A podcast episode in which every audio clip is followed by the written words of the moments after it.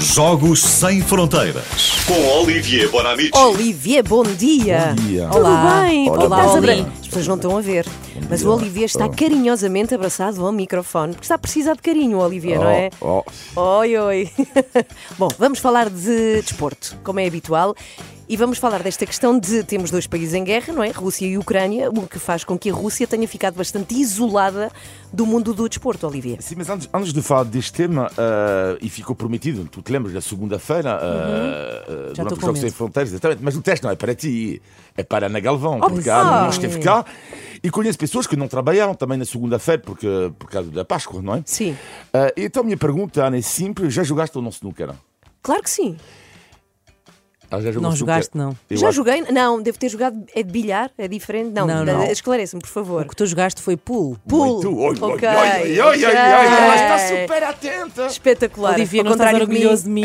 Incrível. Mas nós todos dizemos snooker, não é? É. Vai uma snookada. Bilhar no norte de Portugal Ok. está certo. O bilhar é o desporto em si. E depois o bilhar tem várias ah, tem variantes. O snooker é com uma mesa gigante, Sim. de 4 metros, mais ou menos. Ah, acho que pouca gente joga, porque há poucas mesas de snooker em Portugal. Depois há a canambola, que é uma modalidade sem, sem buracos. Sim. Uh, apenas três bolas, jogar uh, portanto, o bilhar por tabelas, e depois é o pulo. E nós em Portugal jogamos o pulo. Ah, muito obrigada. Com, com os números uh, aqui. Segundo, uh, olha, e segundo teste, porque a Ana também não esteve Ai. cá. Vou, vou estragar Ai, a pintura. Sim. Vou borrar a Uh, tu te pintura. lembras do nome do primeiro português? Uh, uh, não, primeiro português campeão do mundo, todas as modalidades incluídas. Então não me lembro. Quem é? Era o Raul, pá.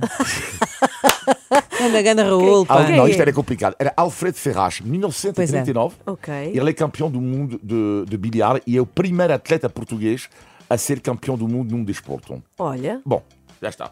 Era, Não para, vou era esquecer. para as pessoas da segunda-feira que, que não estiveram connosco. Rússia agora. Rússia agora. Uh, sim, porque uh, lá está, a Rússia não demorou muito tempo antes de reagir. Foi excluída de várias competições internacionais e tudo isso. E uma coisa inacreditável uh, que aconteceu no, final, no final do mês de março é que houve os Jogos Paralímpicos. Mal soube a Rússia que iam ser excluídos. Eles disseram o quê? Nós vamos fazer os nossos próprios Jogos Paralímpicos. Claro, não- estávamos à espera de outra fizer- coisa. fizeram deles com quem? Com até da Bielorrússia, ah, da Arménia e do Cazaquistão. Isto está a acontecer cada vez mais. E o próprio Roman Abramovich, o recém-português, ele quer organizar, ele agora, uma liga de futebol com quem? Apenas com clubes russos, chineses, sérvios. E cuidado, porque quando vocês disseram há pouco, no lançamento, eles fazem entre eles, os Solteiros russos, não é? contra não é casados. bem assim. Essa é a grande questão aqui. Que é, eles querem fazer com os chamados países amigos. Cada vez mais querem organizar, Ok. e isto que é interessante, na tal nova ordem mundial que eles querem, que é do tipo, ok, nós não precisamos de vocês, vamos organizar nós próprios, como nós fizeram com, com os Jogos Paralímpicos, as nossas próprias competições.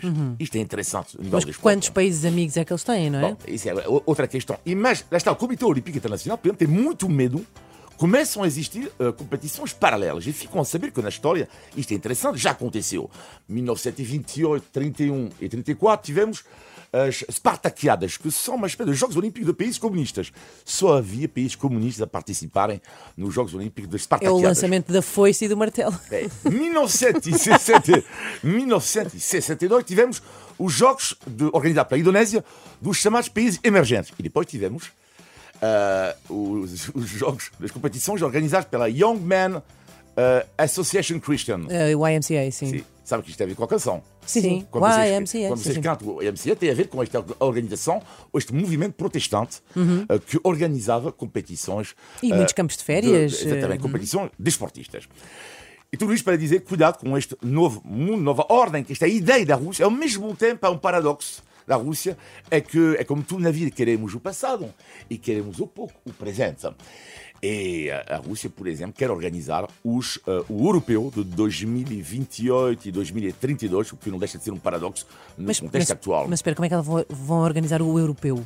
É isto é incrível. Não é? Mas querem, de facto, já se eh, portaram candidatos, já se candidataram, aliás, à organização do europeu. Isto foi anunciado há pouco tempo. Mas não vai acontecer. atual. Não vai acontecer. Surreal. Sim, sim. Eles querem Sem organizar Europa contra europeu. eles, Sim, praticamente. mas é uma forma de dizer nós existimos sem vocês. É uma forma, é o soft power Claro, continua claro. por Sim. parte da Rússia, mesmo ao nível desportivo. Muito bem. Olivier, obrigada. Jogos Sem Fronteiras sempre no site e ele está de volta na segunda-feira com perguntas sobre isto. Ele vai nos fazer perguntas sobre, sobre esta não, não, não. matéria.